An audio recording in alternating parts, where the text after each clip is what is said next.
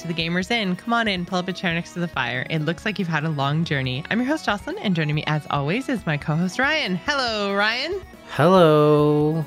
Happy to be here from the post post apocalyptic uh, world of Horizon. I don't know. I am honestly so excited about this because, guys, we did it. Ryan finished Forbidden West I did. in April. It's so exciting. Not only did I finish it, Jocelyn, but I didn't tell you this uh, pre-show, but I platinumed it. What? Even I haven't done that yet. What? I know. I know. I did the thing that I swore I wasn't going to do where like I finished the game and saw the credits and everything else and then I went ah, and I put it down and then I picked up like Tiny Tina's and Ghostwire Tokyo and stuff and I've been like still on the PlayStation but not going back into Forbidden West really to to clear up the last few little final things I need. So good for you. And actually, I don't even know if I can platinum it because I'm not sure if they've actually fixed that quest that I uh Zoe's um uh, like companion quest.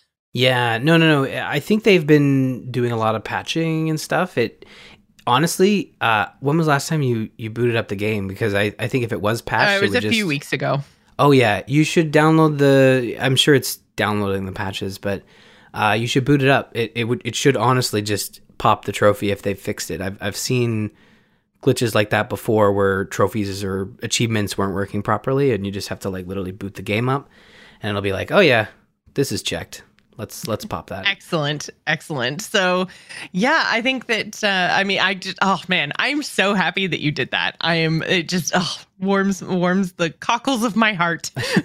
well, you know, here's the thing. Uh, I love the way um, Sony has approached trophies, at least with their first party titles, where they've really set up this mentality of like, we're not going to make you do everything. We're going to make you like try everything. Yeah. Um, and and that's the only reason I was able. Uh, there is so much. This game is absolutely enormous, and I've definitely not done everything, but I've I've experienced every type of thing.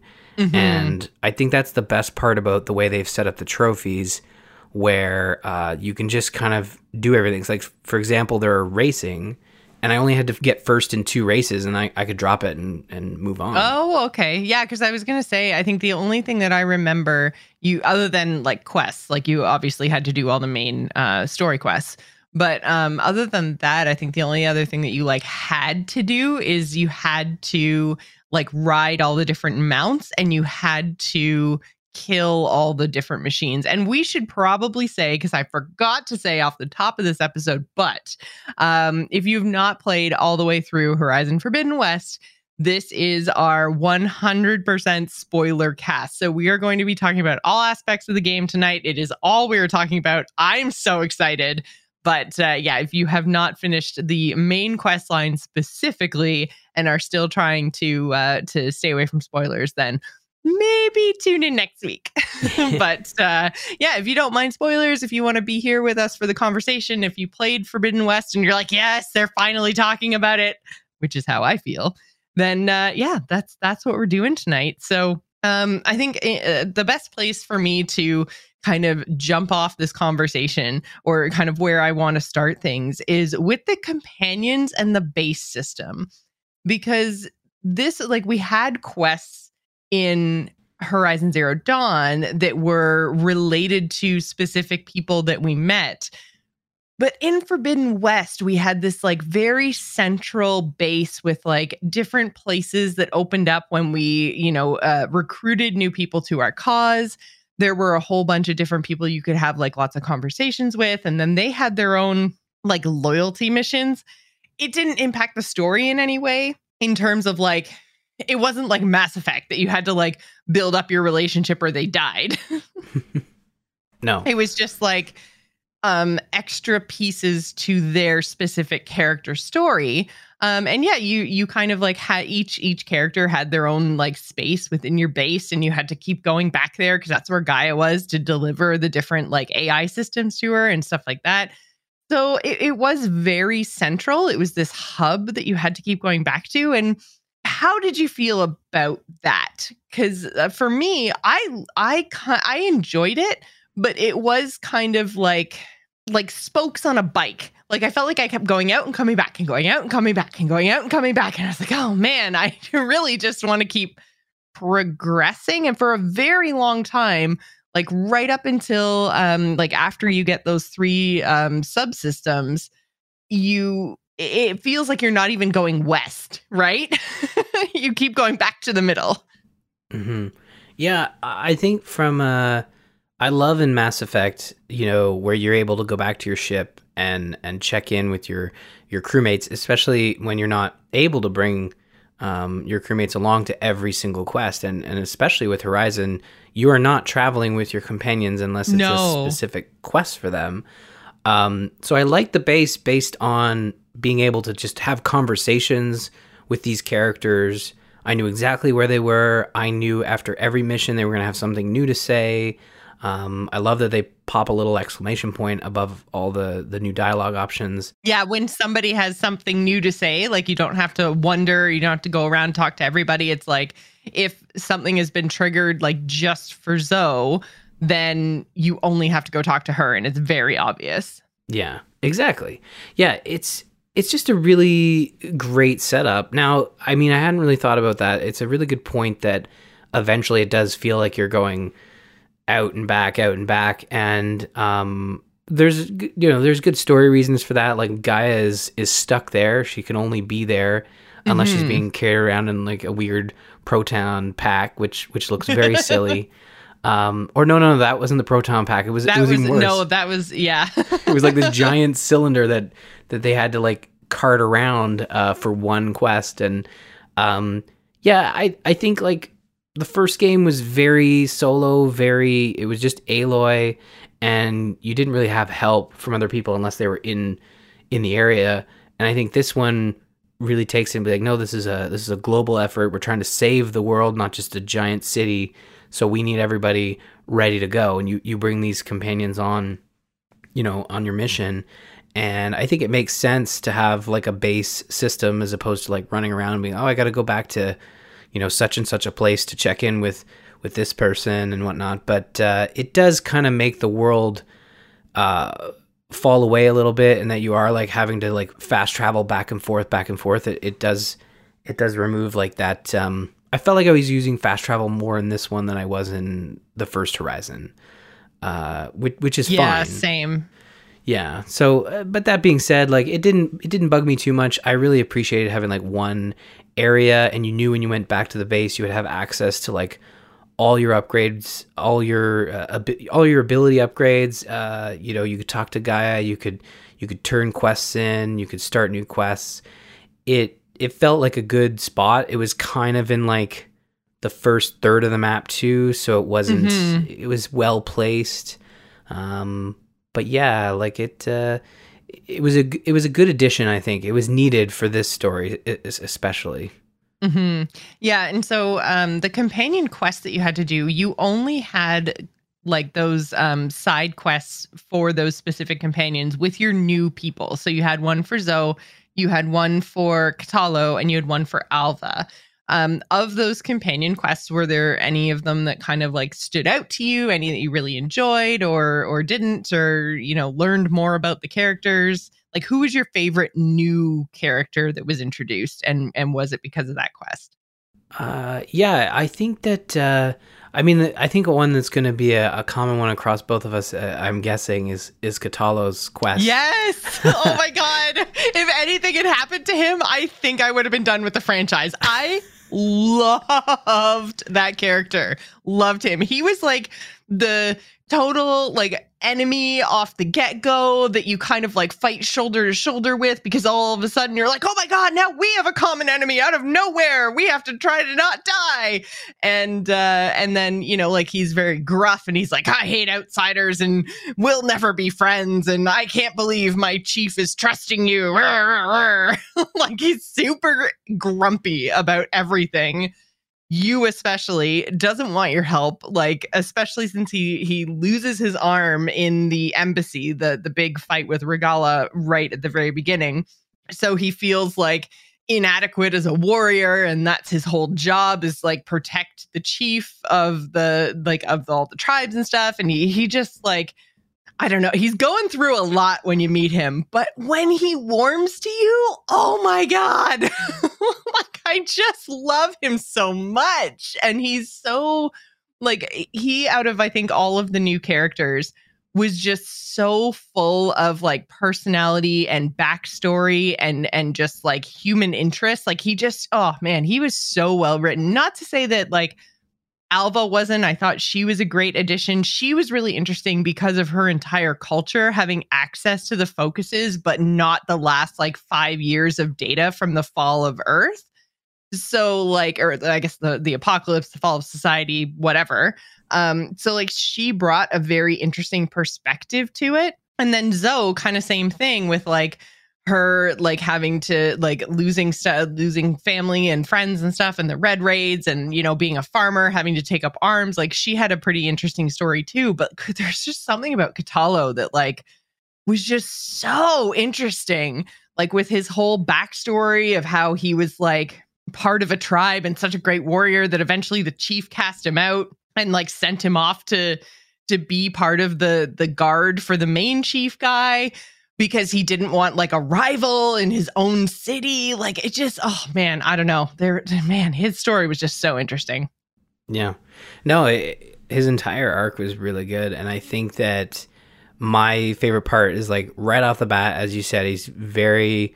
He's, he's more aggressive. He's abrasive. He doesn't want to be anyone's friend. But as soon as he earned, or as soon as you know, Aloy um, earns his trust and and they they get along, he just has this sort of gruff, cheery attitude with everybody. And I, I love he doesn't really hate anyone. I mean, mm-hmm. he's he's a pretty lovable guy.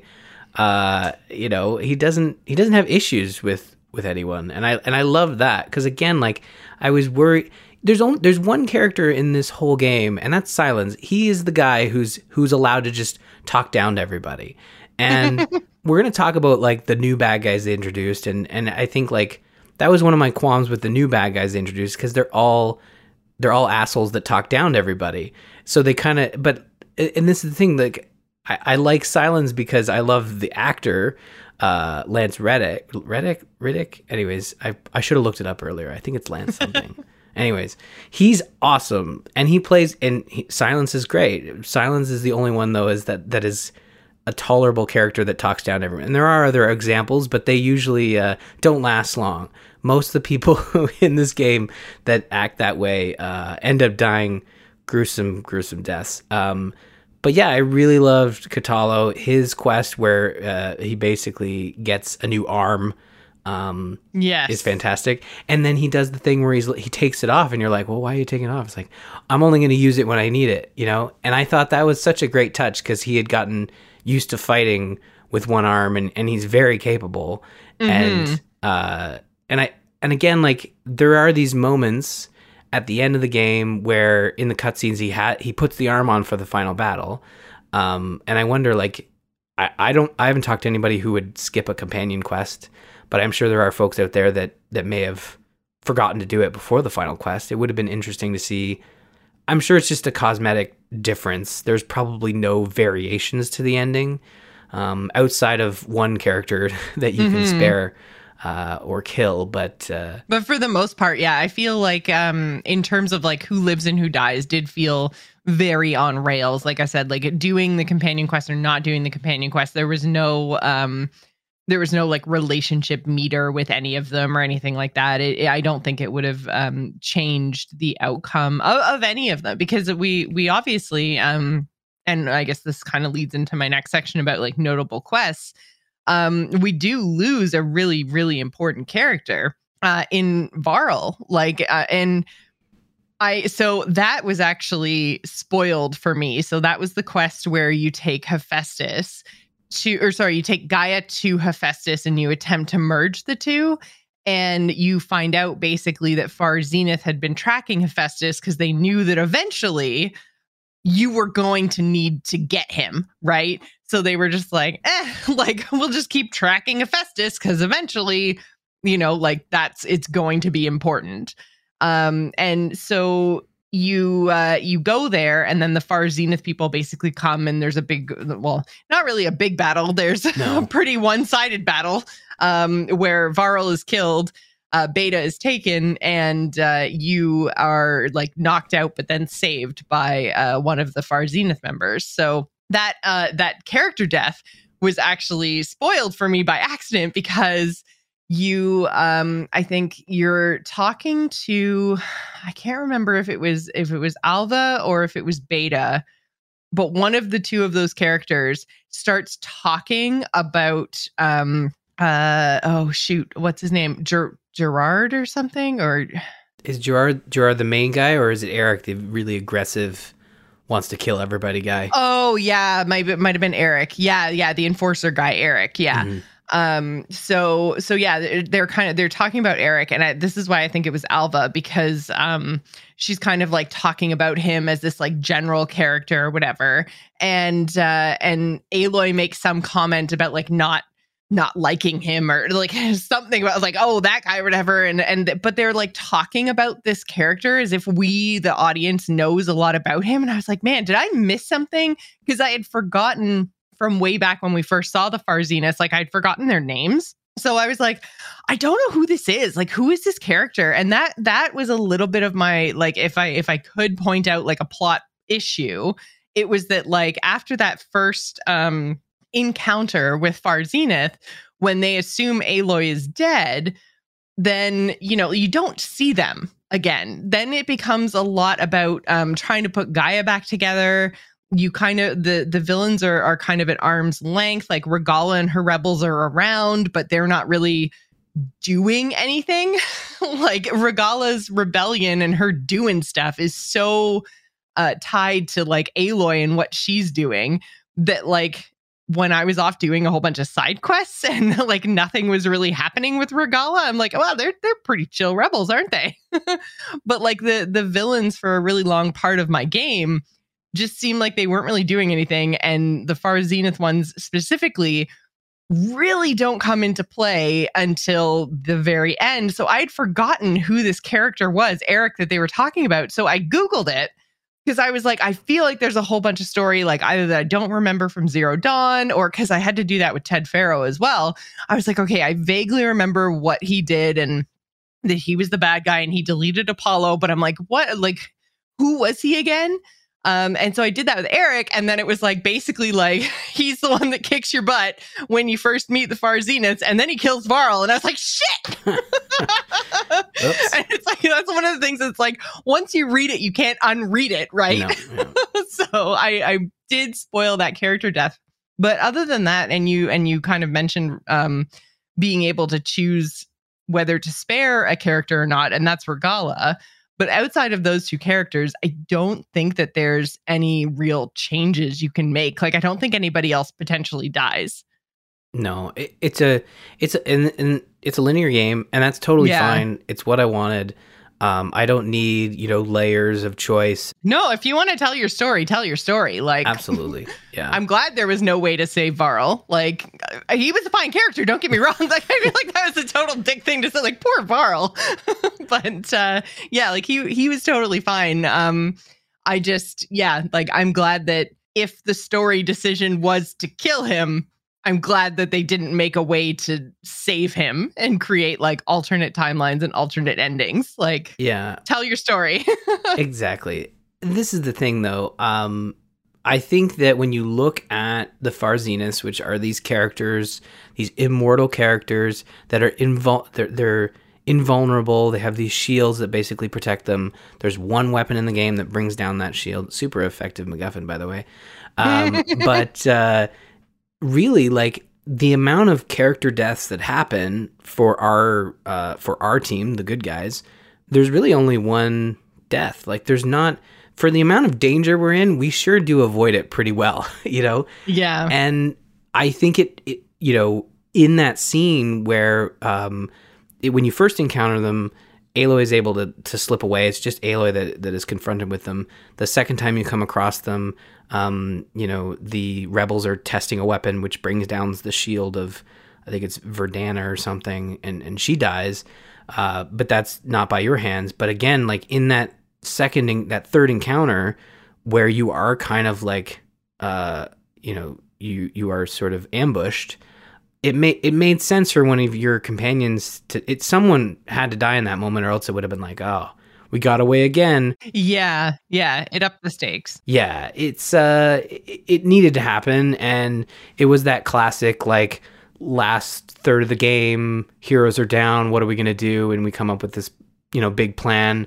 Um i i think like there was a lot going on in the game and i really liked the idea of the the the Far Zeniths, and, and we'll talk a bit about them but i i think from from all of the quests that were going on in the game like there was a good mixture of addressing the old world with Ted Faro, introducing new um, new civilizations like the Quen, which was really Mhm. interesting. Um, but also just there was just so much to do in the game, and that like a lot of these quests were just like I'm gonna do some hunting grounds. I'm gonna the, they added the melee pits. Like there was just so much to do, and and really like it can feel like these Far Zeniths are really keeping to themselves. And uh, as you said, this this rebellion's not really going. Uh, one of the things that I took some time to do um, after I recovered my three subroutines um, or sub functions or whatever they were um, is I went around to all the different like salvage yards and completed that armor quest because I was like, I remember. Do you remember in the first game there was that like um, synthetic uh, like um, light armor or whatever Right. that was basically like an entire other health bar and regenerated like a shield. It was near the end game and it was like basically invincibility. So I was like, if anything in this game is going to be the same as that, it's probably tied to this like armor competition that these guys are having. Um, and so I went around to all the different salvage points and did all of those quests and stuff. And that took a really long time. It was probably like three or four hours of of gameplay. And so once you do all of those and you go through the armor quest and you get the armor, I mean, it's good armor, but it's not the same. It's not invincibility armor, which I think is probably good for the game that there wasn't like invincibility armor. Yeah, I would say um, if if folks are listening to this and haven't finished the game uh, and don't care about spoilers, and you've, this is why you've made it this far. Um, in doing the platinum, there was a couple quests that I completed post the the main story, and it should be mentioned that like when you finish the main campaign, they do the the thing I love, which is con- you know they basically keep you going. They continue the story. yes. There are a few lines of dialogue for each character as you are reintroduced to them um, throughout the world, and uh, like there's a couple quests. So again, like uh, fighting the enduring, um, that was one where you get uh, additional damage added to your your spear. Super handy if you can do that one before you know. Oh, okay. That was the melee pit one, right? Yeah, exactly. Yeah. Because yeah, I never, I didn't actually go through and do that one. Um, like I said, I did the salvage yard thing, but that was one thing I was concerned about because so when you finish the game and you like roll credits and whatever, the game ends with you essentially having to spread the word about the what the next big bad is, what the the thing that's coming. And uh, so all of your companions kind of like scatter. And I was like, I, I warned Ryan, I was like, do your companion quest before you do your final mission because I don't know. And like, I didn't want to like make you think that they were going to die or not die or whatever. Um, but I was like, once they disperse, I don't even know if you can find them again because you go back to your base and like you said, it's a, it's a continuation. It's not like a going back to your save right before the final battle. Like it's it's a continuation. It's like, okay, we've defeated the big bad thing at the end of the game now we're living in this post battle world. Um, and that means that your base is empty. like everybody's gone. Except So- for Sylens, he's still there. Except Sylens, yeah. Fantastic company, that guy. Got to tell you. yeah. uh, he's he's improved a little bit post game, but I remember before the main quest ended, every time you went in that room, which was an important room, it was where you um you had your workbench and also where you unlocked the overrides, the broken overrides. Every time you go in that room, which is your room by the way, it's not yes, his. yeah. he just sort of sets up in there as like, oh, this lab will do. And um, I think he every time you go in there, he says, "What would you like now?" And I'm like, "Buddy, my You're base. in my room. Yeah. I'm Not allowing even you. just my base, but my specific room. like, come on.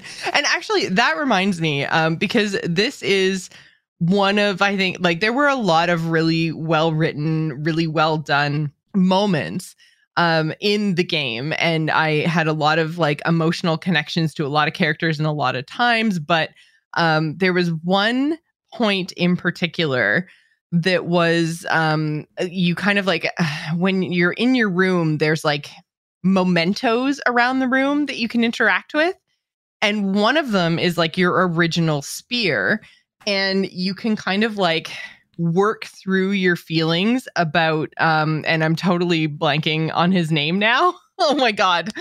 Your like mentor, the the guy that Oh, raised Rost. you. Rost, thank you.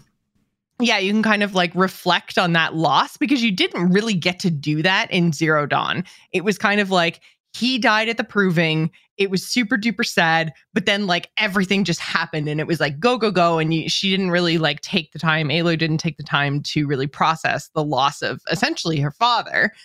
And uh so there's this like there's these moments where you can interact with the spear like kind of after each main story quest and and you can kind of like think on Rost and and his effect on you and stuff like that but then there's a point where Beta thinks that she's and, and Beta is uh, essentially another clone of Elizabeth Sobek, um, the Far Zenith people when they were coming back from the planet that they were on. I can't remember which one now. Was it? Sirius. Okay, I was. I'm like, I think it starts with an S, but yeah, whatever planet they went to on their way back, they were like, hey. If we're going to, you know, like uh, reboot Gaia and do all this kind of stuff, we're gonna need Elizabeth Sobek. So they made a clone of her. So now there's Beta. So there's Aloy and Beta, and they're both clones uh, at the same age of Elizabeth Sobek, except for one has been raised to be essentially the genius part of Elizabeth. And then there's Aloy, who's, you know, like been raised uh, get more well-rounded, I guess, than uh, than Beta's upbringing. Like Beta's upbringing was very much like you have a purpose, you might as well be a robot yourself. Like all you have to do is know everything about these systems, sort of thing. Um, and so there's this really interesting interaction where Beta thinks that she's essentially like deficient or broken in some way because she's like she's scared right by everything that's going on. And she thinks that there that everything's going to fail. And she looks at Aloy and sees herself as lesser because she can't do all the things that Aloy does and then they have this really great moment where Aloy's like you're not broken you just didn't have a Rost and I was like they finally like did him justice. He was this like amazing character at the beginning of the first game who like was so instrumental and I got so attached to even though he was basically like the tutorial. like he was before the proving. Like you go to the proving and he like says we can never speak again goodbye and then dies at the proving saving you. And it's just like I don't know how they write these characters that I get so invested in, but he was only in the game for an hour, maybe. but he was such an important character to Aloy. I loved like the memorial kind of like send off to him and the way like they dealt with the whole like nature nurture conversation. Yeah. It makes sense that he would have a, a, a big impact even though he had such a small part of the game is because Yeah. You know it's it's it's a small part of the game but it is a large part of Aloy's life basically Yes, from yeah. from birth to his death. Uh, but uh, it's um it's a good chunk of time that we see pass and uh, it is good that they bring him back. I, I find sometimes with these sequels uh, even with a story game where they'll have these characters that basically serve as the introduction or the tutorial um, and then they drop them uh, drop them like uh, they, they didn't exist but in this game Yeah, well, because they don't want the main character to rely on someone like that, right? That's why they always kill the parents. Right. Yeah. but in this case, they bring them back in a, a a really smart way, in that, like as you said, you you're able to reflect by checking out the the memorabilia in your room that collects over time. But also, they bring him back into this critical moment with Yeah. you know Beta, who's been freaking out since she she joined your base, and after that moment is kind of the first time where she's finally calm and and has collected herself and and she's she's lived an even more sheltered life than than Ayla did. She basically existed in a chair connected to these AR VR th- matrix thing. So it's it's it's been a really you know uh, rough life for her, and and um, even her finding the courage to escape the Far Zenith people, uh, and and that whole moment, I thought that was a really uh, a good scene and kind of built because when they first introduced you know beta as like this other something another clone like how many clones can we just keep making elizabeth Sobecks like you know just just keep printing them out yeah. Well, and I thought it was really interesting when they first introduced Beta as a clone because she comes in with the Far Zenith, and at that point, you don't actually know that they're like extraterrestrial, that they're like from somewhere else. So I was like, like you know they're from somewhere else, obviously, mm-hmm. but like you don't know that they're from somewhere else, like off Earth. And uh, it was really interesting because I was like, oh man, like uh, the whole first game was based around the fact that like the cauldron, like the main um like base, like woke up and made an Elizabeth Sobeck because the like um the self-destruct um, signal came down right? And and all of a sudden there was a big threat in hades. And so they went oh we need a clone. 3d print elizabeth. Like so you know it never really occurred to me when playing through the first game that like maybe that happened elsewhere in the world like who's to say that these um that these characters or like that this um civilization in Utah is the only one, right? And that wasn't where what ended up being the Far Zenith story. Obviously, we know that they're the one like they they left when Earth fell, went way far away up into space. Everything went horribly wrong there, and then they came back. So, like we we know their story, but then we get the Quen, who actually are exactly what I was looking for, which is another civilization, another pocket of humans on Earth who survived through all of this. So, yeah, I think that um, the idea of beta and having another clone didn't play out the way I thought it was going to, but was still super interesting. And they also brought in another like civilization from el- elsewhere on Earth, which I thought was super cool. Yeah, yeah, and and I think that uh, the introduction of and learning more about who the Far Zenith are is kind of fitting where we're at right now is because like I think if you look at when the first Horizon came out, um, CEOs were like of these huge companies, all of which uh, kind of make up the, the the the people who left Earth with Far Zenith and went to to Sirius on on this like spaceship or whatever. Um, like right now, no one really likes CEOs anymore. Like no one likes any CEO. I'm sure there are some fantastic CEOs out there that people like, but the ones that they're kind of like parodying or or or sort of showcasing here are like kind of the worst of the worst of these like very you know selfish people who mm-hmm. left earth because they had billions upon trillions of dollars and you do learn a little bit about some of the Far Zenith people who who did leave that weren't quite as bad. They do redeem some of those folks through side quests and stuff, but the majority of the Far Zenith that you see throughout the game and in the final battle are all very much like we don't care about the people of this planet. We're here for yeah. a very specific reason, and and they basically refer to everybody as worms. Like that's their go-to, and yeah. they are just really you really don't like these characters. Um, yeah, well, before before we get too far into Far mm-hmm. Zenith, because I think that's that's a that's a good next topic is to talk about the bad guys. Uh, I wanted to say a very special thank you to Will G, our April patron. If you guys would like to support the show and everything we're doing here at the Gamers Inn, head on over to patreon.com/slash the Gamers Inn. Also, a reminder that we have a Patreon goal for a monthly bonus inside the game special episodes, uh, which are very much like this, where we uh, take a game that we really enjoyed, something that is uh, very story based and do kind of a deep dive on our thoughts on all of the lore, all of the um, like the storyline, all the mechanics, and everything else. Um, so if you like this episode, then do go on over to patreon.com slash the gamers inn to support us and help us hit the goal to do this every single month with a different game. Um, also wanted to remind you guys uh, that we are doing a game night in a couple of weeks on friday april 29th um, that uh, that post is also up on patreon so go and check it out so Ryan, mm-hmm. let's talk about the bad guys. Yeah, let's talk about the uh, the evil CEOs and um, the rebellion and all that. There's there's a lot. It's kind of weird. Like there's a lot going on with these bad guys, but as you, we said earlier in the show, they kind of take a back seat a lot of the game. Um, they show up in pivotal moments, but they're not they're not really, especially the Far Zeniths. Like they don't show up.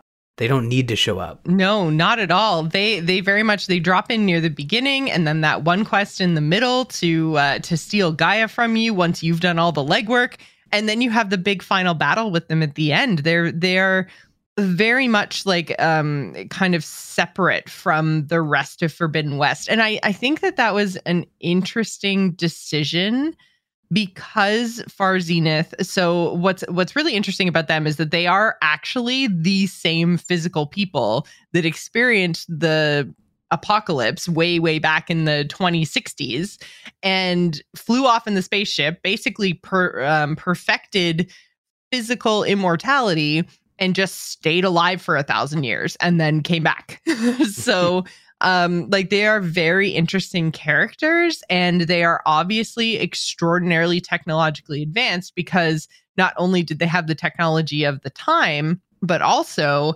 they've had another like thousand years since then to continue iterating not only with like their knowledge but the entire apollo database. So that was another piece of information that we got is that their spaceship actually did contain the apollo database. So though ted faro deleted the Earth version, there was still another version that was given to the Far Zenith company.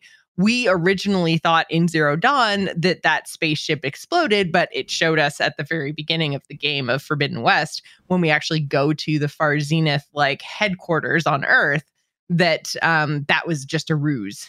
Mm-hmm. They didn't want anyone to know that their that their mission had been successful. So everyone on Earth thought the spaceship exploded, but really they just continued on. So they are extraordinarily advanced, which comes into play in a, in a number of different ways. But I think like they had to remain at arm's length for most of the game because we just couldn't compete with them, right?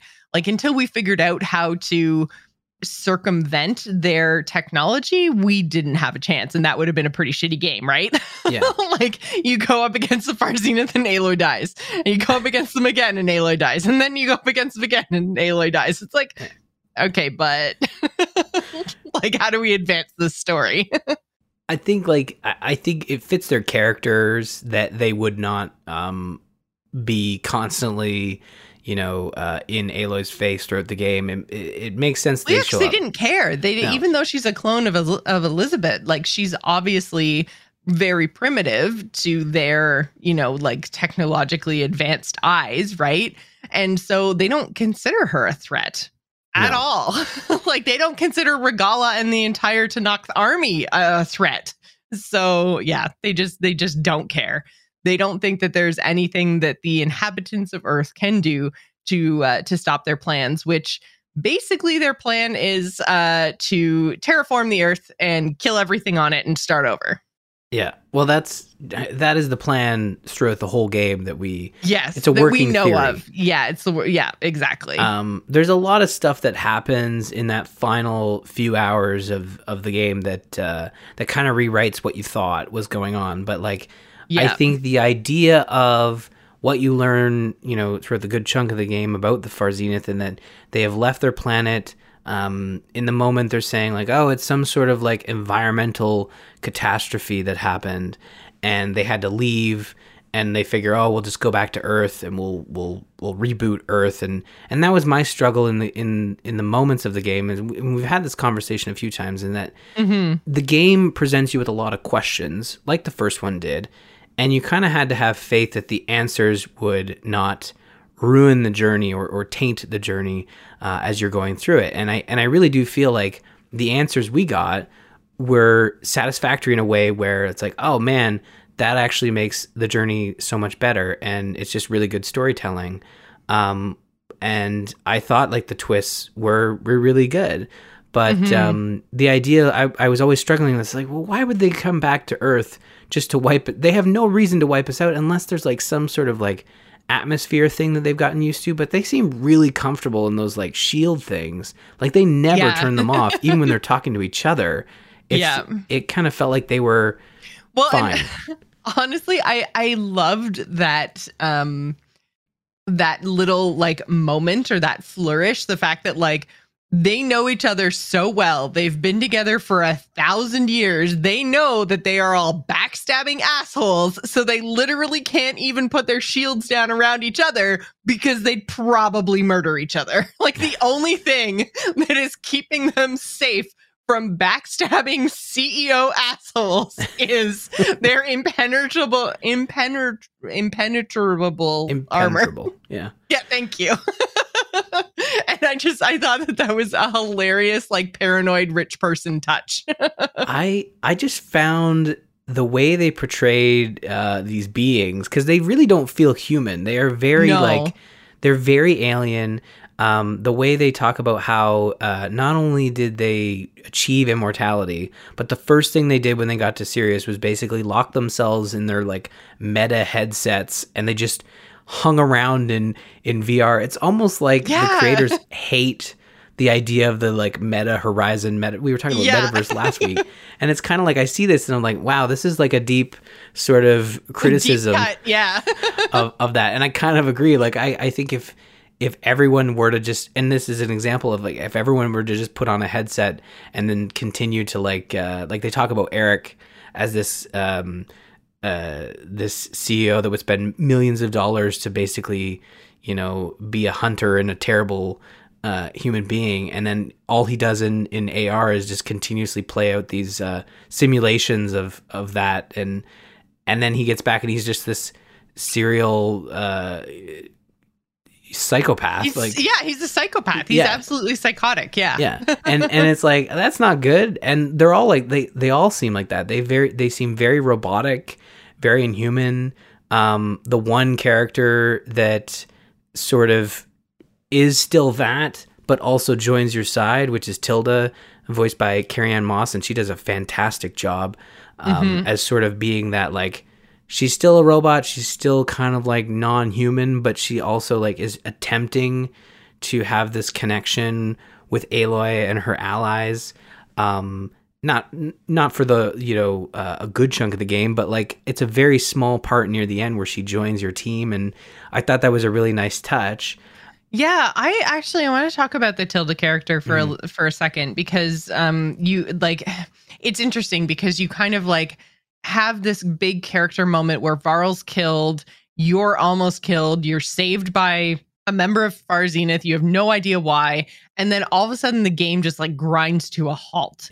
and you like you're at her like complex, her old house or whatever, and she's got all this like art she wants you to look at and stuff. And you basically have and and I mean Horizon, it's a story game. It always like it's intermixed with a lot of action and a lot of really fun combat, but like there are a lot of conversation options.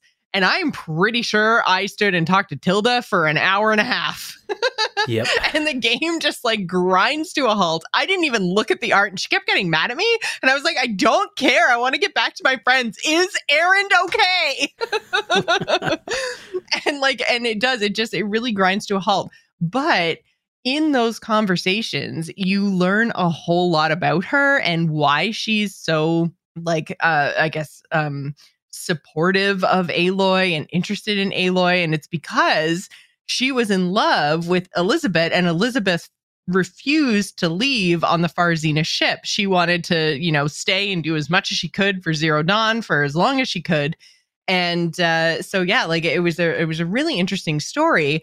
And then, you know, um, we find out that Tilda actually discovered Aloy's focus that like fell off um, when she was attacked by the Far Zenith at first. So Tilda wasn't particularly sympathetic like to Aloy and her cause or anything else until she found the focus with all of the data on it and was able to like basically like watch Elizabeth grow up and and you know like see everything she saw, everything she went through or like everything Aloy went through and then became sympathetic to her. And I thought that was a really interesting like character beat. It like humanized Tilda again and and had her kind of say like, "Hey, oh, okay. Um, it's been a long time since I've talked to anyone who wasn't another crazy, like, 1100 year old human almost robot person.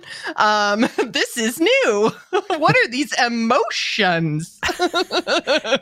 Yeah like i i did listen to all the conversations about the art and i felt like um that was just because I was I, I i'm terrible at like walking past stuff that may include just even conversations between characters. Like text i was able to kind of brush off if it was more flavor text as opposed to like uh, like lore text. Yeah. But um, those moments where you're looking at the art it, it felt like uh, i think there's a whole like video documentary about what they did there and, and not necessarily why they did it but how they achieved it working with museums and, and art uh, curators uh, to kind of build that collection. It fits her character. It fits tilda's character to like want to preserve that stuff yeah, because she was basically a data broker, right? Like yeah. an information dealer, um, way back in the day, and that's how she like amassed her fortune. So then, when everyone realized the world was ending, she was like, "Okay, well, I need to preserve like the best of the best world, like uh, the best things that humanity has produced need to be preserved."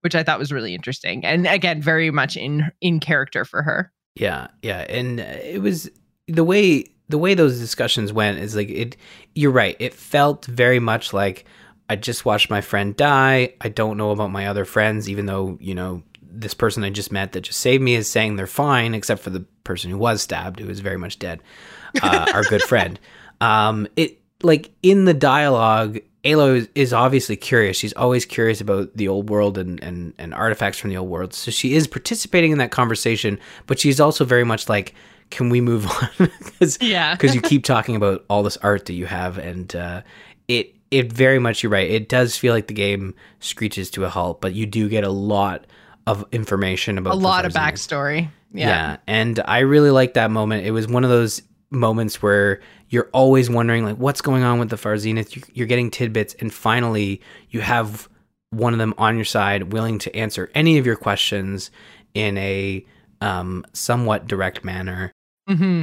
I did love that Aloy never trusted her though. Yes. Like even though she's like, I don't care that you were in love with me in a past life of mine. Like I'm not her. Like I I don't have any sympathy towards you. Like you guys killed my friend. I'm still not 100% sure if you're even on my side and she doesn't like right to the end. She doesn't trust her, which I think obviously we'll get to in a second. But um before we move into like the the kind of end game and the grand finale, I do want to talk about Regalla because I feel like the her and her rebels were much more like the throughout the game enemy. The ones that you were constantly they like there were the rebel camps that you had to get rid of. Um there were like she was a major part of a lot of different like skirmishes and and problems and you had to unite the Tenakth against her rebels. And Regalla herself, I thought she was a really well done character in that, like, she was the personification of the Tenakth, like, just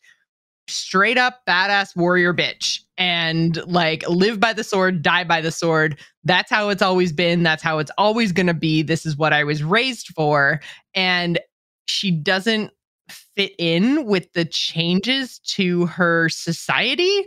And so she's just like, why are we changing? I don't like this. Like, I'm just going to murder you all and run this the way it's supposed to be run. And that is in a bloodthirsty warmonger way. What's wrong with you? like, I thought she was actually a really good, like, sympathetic villain even like you could kind of see where she was coming from because they kept just saying like she was raised this way and she kept coming up against these like roadblocks that she didn't understand and she thought that you know like people were being weak or making bad decisions and she did everything in her power to you know like take over and and essentially like save her people save her way of life. And i thought i thought she was actually pretty interesting. Yeah like I feel the only reason she becomes the the villain is because um Hekarro, the chief, he kind of sees what they call a vision, but what we know is is kind of just um, more of uh, these stories being told of the old world and how the machine well, yeah, basically it's, overtook. It's a museum, right? Yeah. Like it, it's it's a it's a museum, and the like um, holograms are telling the story of basically um, the fight of the southwestern U.S. against the U.S. government because they wanted to like stay and like hold their land and stuff, but there were so many shortages because of climate change that like they were forced out of like the desert right? So it, like it's a really really interesting again really interesting world building of all of the stuff that happened in like the Vegas area and and water shortages and all stuff that we're going to face in the next 10 or 15 years. Um it was really really interesting um to see kind of like stories like that impacting like America like North America right? Mhm. so like to uh to see them and then so i think basically it was like um they i think i alluded to this in a, a previous Gamers Inn episode but like the the gods that they worship are actually like 10 marine corps members basically who who took on the us government which is which is really really interesting. And and part of that was this like speech about unity and everything else that happened at the end of that civil war. And uh the the like main general person? I think i can't remember if she was actually a general or not. Anyways it doesn't matter. There's a main person who makes a big speech and that speech is like um captured in the hologram and Hekarro sees like little bits and pieces of this vision and and decides that the Tenakth are doing things wrong and wants to lead them into an era of peace, which Regalla is like, WTF, no. so uh so yeah, I thought it was it was a really interesting way to um like introduce that like rebel faction and that rebel leader um and the idea of like old ways and new ways and stuff. And then at the end, or like pretty close to the end, we find out because I think Ryan, you and I both had the same reaction is like we follow Sylens West. We find the remnants of Hades after he's like digitally tortured him, however that works. Um, and then so we get some answers out of Hades, but then Sylens is just like gone. Uh, we get kind of um distracted, I guess, with all of the goings on in the West, and Sylens just doesn't come up till the end. Yeah. Yeah, no, he he steps off stage. You you feel his presence because you learn that he is behind uh Regalla coming to power and his plan is basically to have Regalla take over the Tenakth and then um basically storm the Far Zenith base, distract the Far Zenith base while he sneaks in and and and uh, solves the problem himself in in a typical Sylens way. But Yeah. his whole plan is basically to take Aloy off the board because he knows Aloy wouldn't agree with with what he wants to do, which is basically Yeah. sacrifice a whole tribe. Uh, Which to- I mean, ugh, I found that so frustrating because I'm just like, okay, are you t- like I know you have your plan and you think that you're doing the right thing and that Far Zenith has come to destroy us all. They're the ones that sent the the kill kill command thing to Hades in the first place to wake him up. And Sylens is like, oh man, okay, well, here's the plan. This is what we're doing. We're going to sacrifice all these people, but it's for the greater good. And I'm going to save the earth. And it's like, but you have Aloy. She's already proven that not only is she extraordinarily competent, but also she's the key to a lot of shit. like, she's literally the DNA that unlocks the world. so, like, maybe have her on your side. Like, talk it out. like, think of some alternatives. I don't know. It was just, he was so single minded that, first of all, he didn't need Aloy. And second of all, killing all of the Tenakth in like just a battle of attrition against the Far Zenith was his best shot of success to stop them. And I was like, mm, I feel like you guys could have talked about this and found another way because Aloy finds another way. of course, yeah, and I mean, he he stops short of saying like, "But I knew you'd find a way," so I figured like my plan just helped your helped a better plan form through you. Uh, He de- he doesn't go down that route. He he does basically double down and be like, "Well, my plan would have worked. I figured you would have tried to stop me, so I tried to remove you from the board." But you, she, Aloy is basically she does not trust Sylens, and rightfully, she wants to kill Sylens at the beginning of she the game. She does, yeah. Very yeah. much so. She has some strong words for him. And I mean, like, his character at the end, when he basically, you know, we'll talk about the ending, but like, he. They can't do it again. In in the third game, they can't have him be the standoff off he can be standoffish, but he needs to play ball, and I think he will. Um, but again, like they can't do that that turn that they did at the end of the first game where it's like he walks away and he wants to do his own thing. You know, uh, they can't do that again in the third game. I think they have to bring him in as a yeah he's he's part of the team now yeah, yeah they which, can't do the same thing again which i think i think works i think i think that's good and and i was happy that they kind of ended that relationship in that place mm-hmm. um but yeah so i mean you you basically have regalla and and her story kind of comes to an end where the Far Zenith story starts to pick up which is essentially the final mission. I think they might have split it up into two quests, but it's it's basically the final mission once you defeat Regalla. Um, then you kind of like take the fight to the far zenith and you uh, are able to talk to beta who's been captured and in their base and together you um, basically take over the far zenith base and the um, the fabricators i guess um, and you create your own machine army right there at the base that are just they're constantly pumping out machines that are under aloy's control and that's what they use in their battle of attrition as opposed to the Tenakth. so, uh, yeah, definitely a, a, better a better plan, I think. But um, in the end, Tilda turns on you and basically says, like, we need to get the f out of here. Um, this was just like a, a stopping spot because basically what happened was they didn't have Gaia they had like Apollo, but they didn't have the ability to, like, they didn't have all of the pieces that they needed. And so they had to come back to Earth to try to get Gaia. It was just a stopping spot before they continued on because they created the biggest, baddest AI in the universe by attempting to um, become immortal, not just in their physical beings, but their minds as well. So basically, I think the idea was like if my physical body dies, there's still a copy of my mind, so I can be put into somebody or something else or cloned or who knows. Yeah.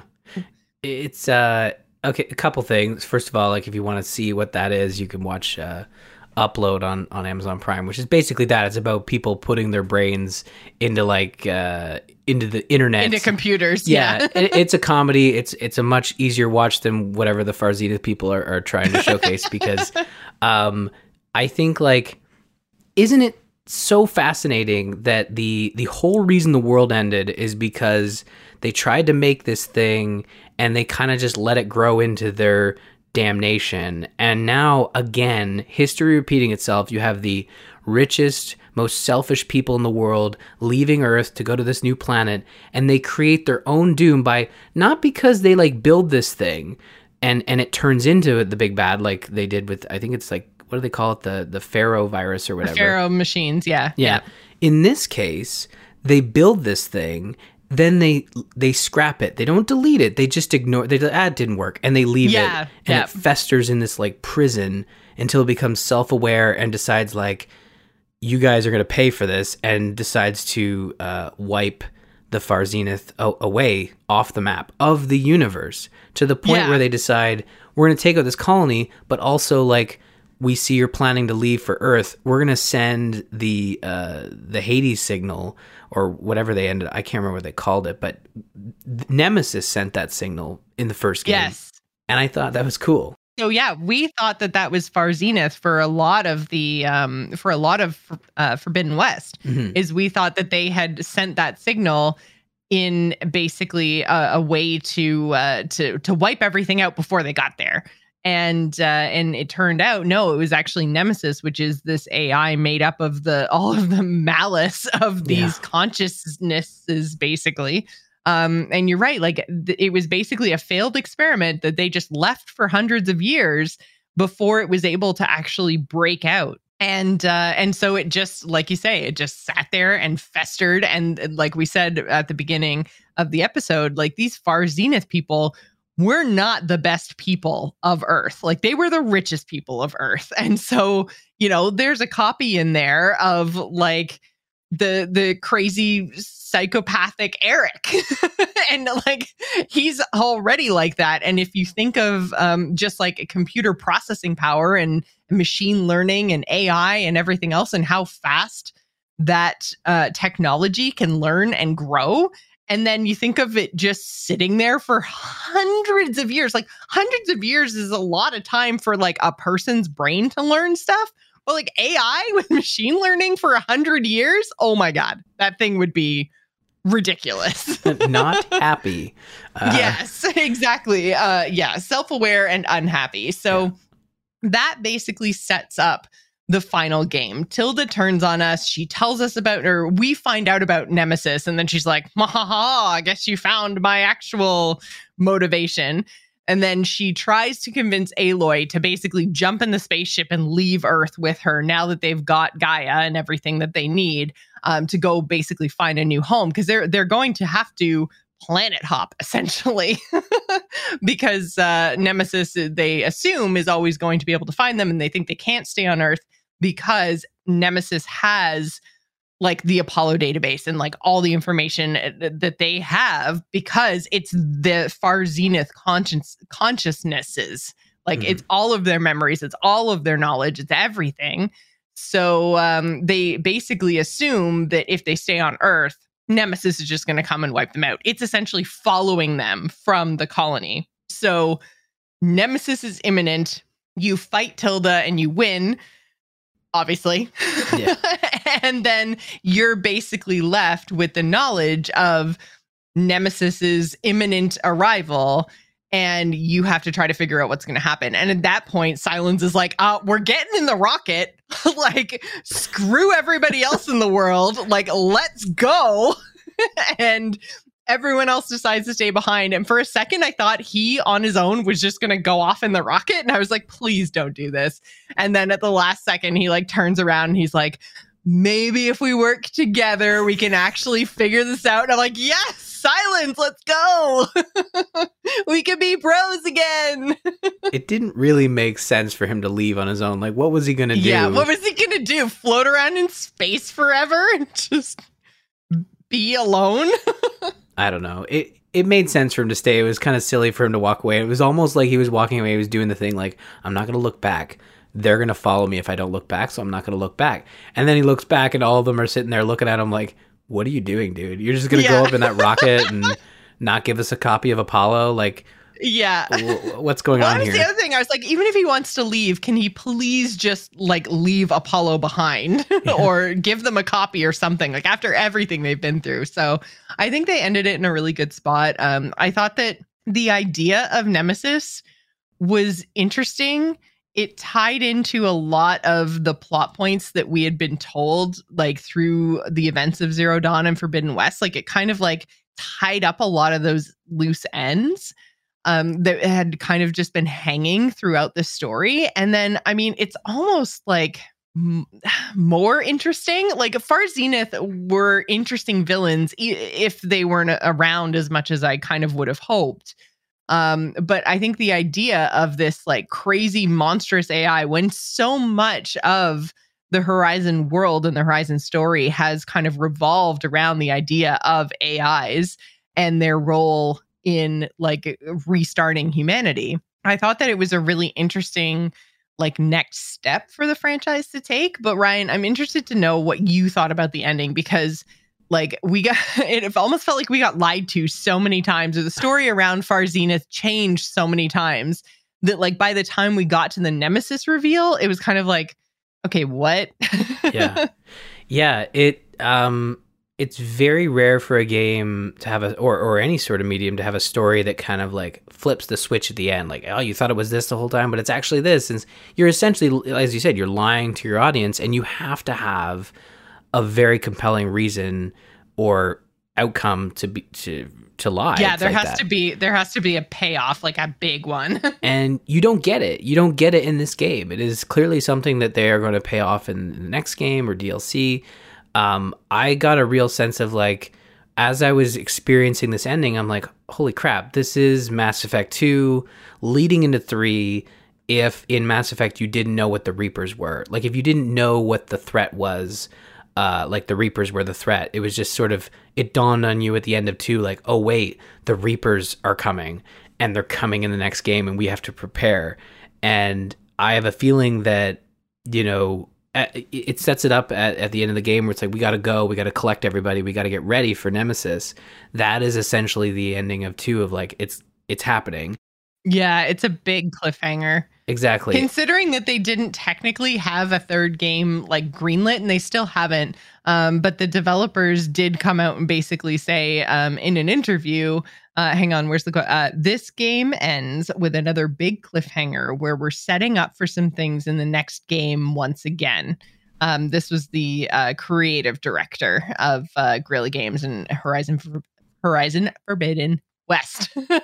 um, so it hasn't officially been greenlit, but I think um, the big difference between Zero Dawn and Forbidden West in terms of cliffhangers is that the Zero Dawn cliffhanger was very much the post credit scene with Sylens and Hades in the desert and like looking kind of evil and, mm, you know, maybe doing some stuff he shouldn't, but we weren't really sure what he was up to. Like, it was a very like dun dun dun moment and I think that uh, that could have been just the end. Like if Zero Dawn didn't sell well, if it didn't, you know, have a good reception, everything else, they could have just said, okay, that's it, that's it, it's mm-hmm. done.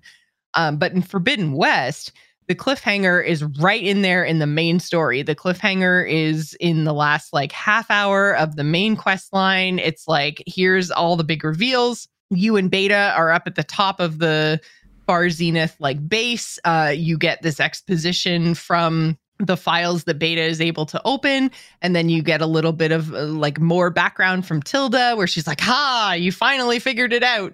And like that's that's a lot like it's in the main game. This isn't a post credit scene that's just kind of dropped in there. It's like this is very obviously meant to set up for game number three. Like they haven't announced it but it's coming. Yeah. Yeah, it's uh I think the game was always planned as a trilogy and and they've always said that from the beginning, but as you as you know, like it's all based on whether it's financially sound. Yeah, they they could have left it after Zero Dawn. They yeah, very much so. But I feel like they can't just not do a third one now. No. Like it's it's gonna happen. Um yeah. I mean like the other thing to look at is if we're looking at historically uh, the first game got a DLC expansion. I really love that the way they end this one. It continues the story. There's a perfect uh, option for you know DLC, similar to what they did with Mass Effect 2, where there was post game uh, DLC where you are further preparing for for the arrival of the of the big bad, the big bad the whole time. Uh, in this case, Nemesis. I could see you you see some of the Quen, you know, leaving in that like final scene before the credits. I could see us, you know, traveling over to where the Quen are to to get more support from other tribes. Like I feel like we've got this location down. Like we are, you know, the savior of Meridian. We've now united the Tenakth. I think we're good here, but like to see some DLC where we go into some other areas, possibly over to where the Quen are to kind of try to do some good there and get them on board for fighting Nemesis. I'd like to see more of that. I think there's more prep to be done before we we leave, you know, Horizon for three to four years to get that third game. Uh, I would really like to see that. I think that they, especially with um, Alva's companion mission, where you go and try to find the schematics for I can't remember what it's called now, but basically it's the is it Leviathan? It is, yeah. Which was very Mass Effecty. Yeah, yeah. There, you know, I didn't really feel it when I was playing it, but now as we've been talking about it, I'm like, man, this is very much like a newly reimagined Mass Effect story. Like there's a lot of parallels here, which is probably why I love it so much. Um, but yeah, so uh, the Leviathan system, which is basically like flood control, um, and it's been installed in wherever the Quen are from, and we never really learn exactly where they are. And I mean, we know that they're somewhere across the Pacific Ocean, but like looking at the vessels that they have at eh, like in San Francisco where they landed, I'm like, there is no way you're going across the entire Pacific Ocean in those things. Like that's gotta be like Hawaii, maybe, which would be a really interesting location for them to like actually explore. Like, you know volcanoes more more swimming which i do think the the swimming in this game worked out really well. All the underwater yeah. stuff worked really well. It could have been terrible, but it worked really well, I thought. It was a worry, um, yep. yeah. but uh but yeah, I think that could be a really interesting location for them. And I mean, maybe they are all the way over in Asia. Who knows? But uh, it would be really interesting to go and and kind of like take that knowledge and the and the leviathan schematics back and like that feels very dlc like is like go fix their stuff get them on board um and then maybe explore a little bit more of the world. Because right now in the first two games we've been so tied to the like southwestern us right? Or i Mhm. guess western and then now southwestern us um it's been very localized so um i think broadening the world, broadening Aloy's view of Earth is kind of like the next logical step. Yeah. Yeah, and again like to to have you do that in um the sequel would feel weird because you really feel like in the sequel they're going to pick a location and you're going to stick there.